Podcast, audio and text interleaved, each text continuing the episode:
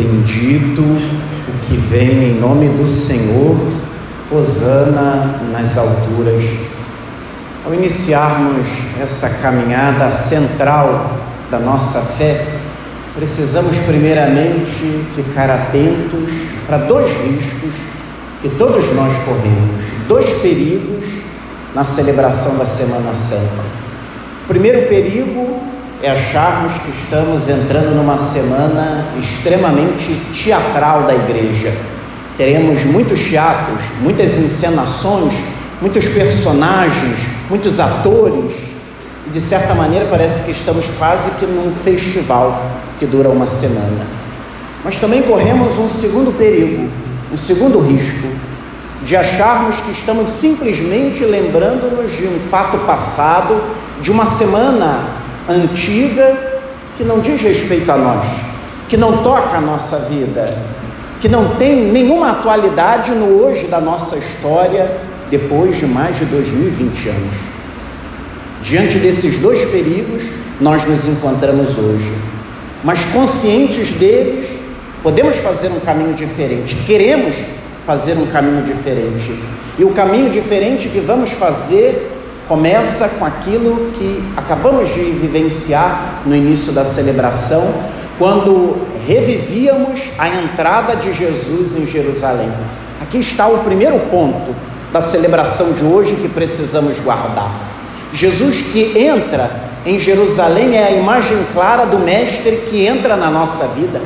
Somos nós a nova Jerusalém na qual o Senhor entra. E como a nova Jerusalém, também nós o aclamamos, também nós nos alegramos pela sua entrada, mas também dentro da Jerusalém que somos nós, o Senhor é condenado, o Senhor é perseguido, o Senhor é morto dentro de nós. E ao mesmo tempo, não é apenas Jesus que entra triunfante em Jerusalém, somos nós que com ele entramos. Somos nós que com Ele também entramos na Jerusalém da vida, na Jerusalém da história. Somos nós que, como Ele, saímos também dos nossos esquemas, das nossas comodidades, para entrar aonde Ele também está entrando. Caminhamos com Ele e queremos caminhar com Ele, queremos peregrinar com Ele, mas é preciso nos lembrar que na entrada de Jerusalém, nós não teremos apenas aclamações. Em Jerusalém, nós também viveremos algo a mais. Em Jerusalém, nós também somos perseguidos, somos caluniados e também somos mortos. Mas a liturgia de hoje nos aponta para uma segunda realidade que precisamos guardar. A primeira leitura de hoje ouvíamos a narrativa emblemática do profeta Isaías que dá a voz ao servo do Senhor marcado pela dor, pelo sofrimento, assumindo exatamente aquilo que Paulo dizia na segunda leitura, quando nos lembrava que o Senhor, mesmo sendo de condição divina, da mesma natureza que o Pai, se humilhou, se rebaixou e assumiu a nossa carne, assumiu a nossa humanidade, passou pelo que nós passamos, sofreu, diríamos nós hoje muito mais do que nós sofremos. E por isso, na primeira leitura, o servo do Senhor nos lembrava que, mesmo no meio de todas as dores, de todos os sofrimentos, ele tinha certeza de que Deus estava ao seu lado. Não podemos nos esquecer, meus irmãos, que nós seguimos um Mestre crucificado. A cruz não é para nós um amuleto, a cruz não é para nós um objeto simples qualquer, uma bijuteria. Não, a cruz é sinal da nossa salvação. A cruz não é para nós apenas algo que penduramos no pescoço, que penduramos no carro, que penduramos em casa. A cruz está encarnada na nossa vida. Somos marcados pela cruz, mas nunca podemos nos esquecer que o Senhor nos sustenta também na cruz. E assim, nós ao experimentarmos a dor, ao experimentarmos o sofrimento como Senhor, podemos também consolar a tantos, consolar a tantos que ainda hoje continuam crucificados, continuam sofrendo. Agora há pouco, o Papa Francisco, na Praça de São Pedro, iniciando a sua homilia, com base no que acabamos de cantar no salmo de hoje: Meu Deus, meu Deus, por que me abandonaste?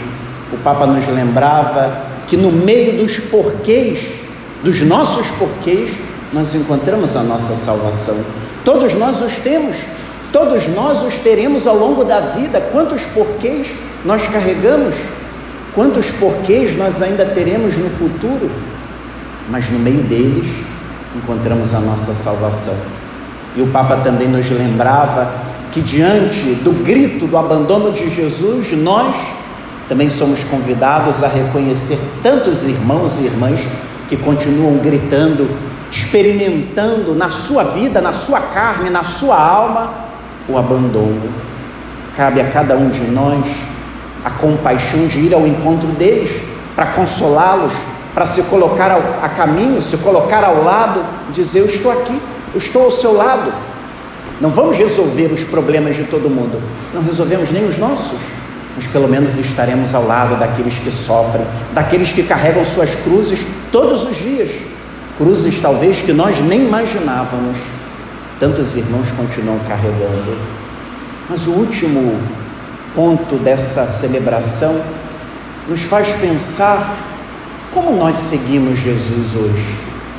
O evangelho que acabamos de escutar, na sua riqueza de detalhes, nos coloca diante de dois exemplos concretos aos quais todos nós podemos nos identificar: o exemplo de Judas e o exemplo de Pedro.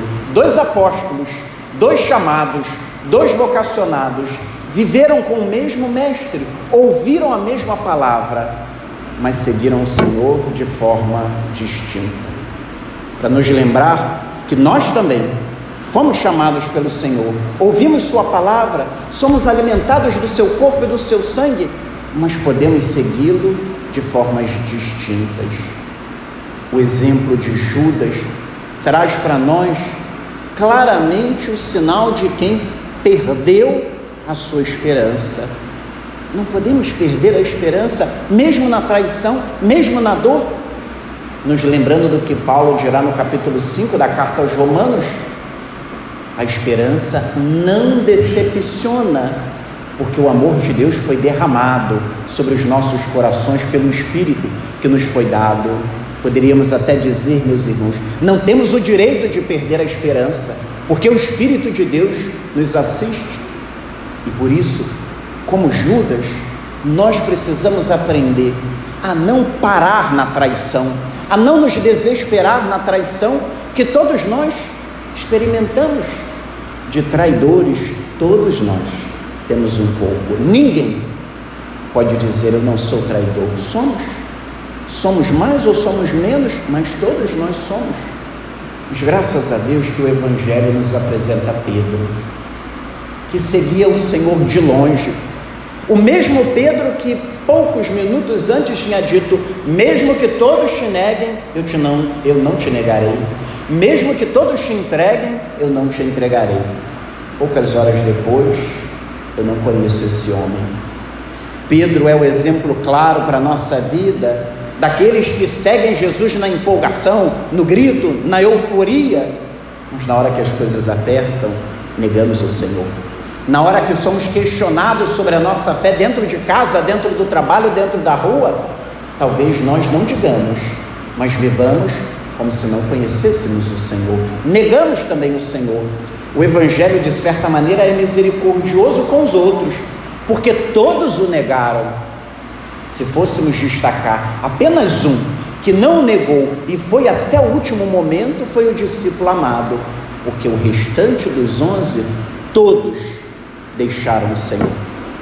Essa é uma palavra que nos consola, porque nos faz reconhecer que somos todos do mesmo barro e todos nós podemos trair o Senhor, mas todos nós, como Pedro, temos a possibilidade de chorar amargamente nossos pecados, nos arrepender e nos converter, porque a graça de Deus é oferecida a cada um de nós. Que ao iniciarmos essa caminhada, essa semana, nós aclamemos o Senhor que vem, deixemos que o Senhor entre na nossa vida, deixemos que o Senhor também nos leve com Ele para que juntos com Ele em Jerusalém, também nós morramos, sejamos perseguidos, mas, sobretudo, com Ele, nós também queremos ressuscitar por uma vida nova.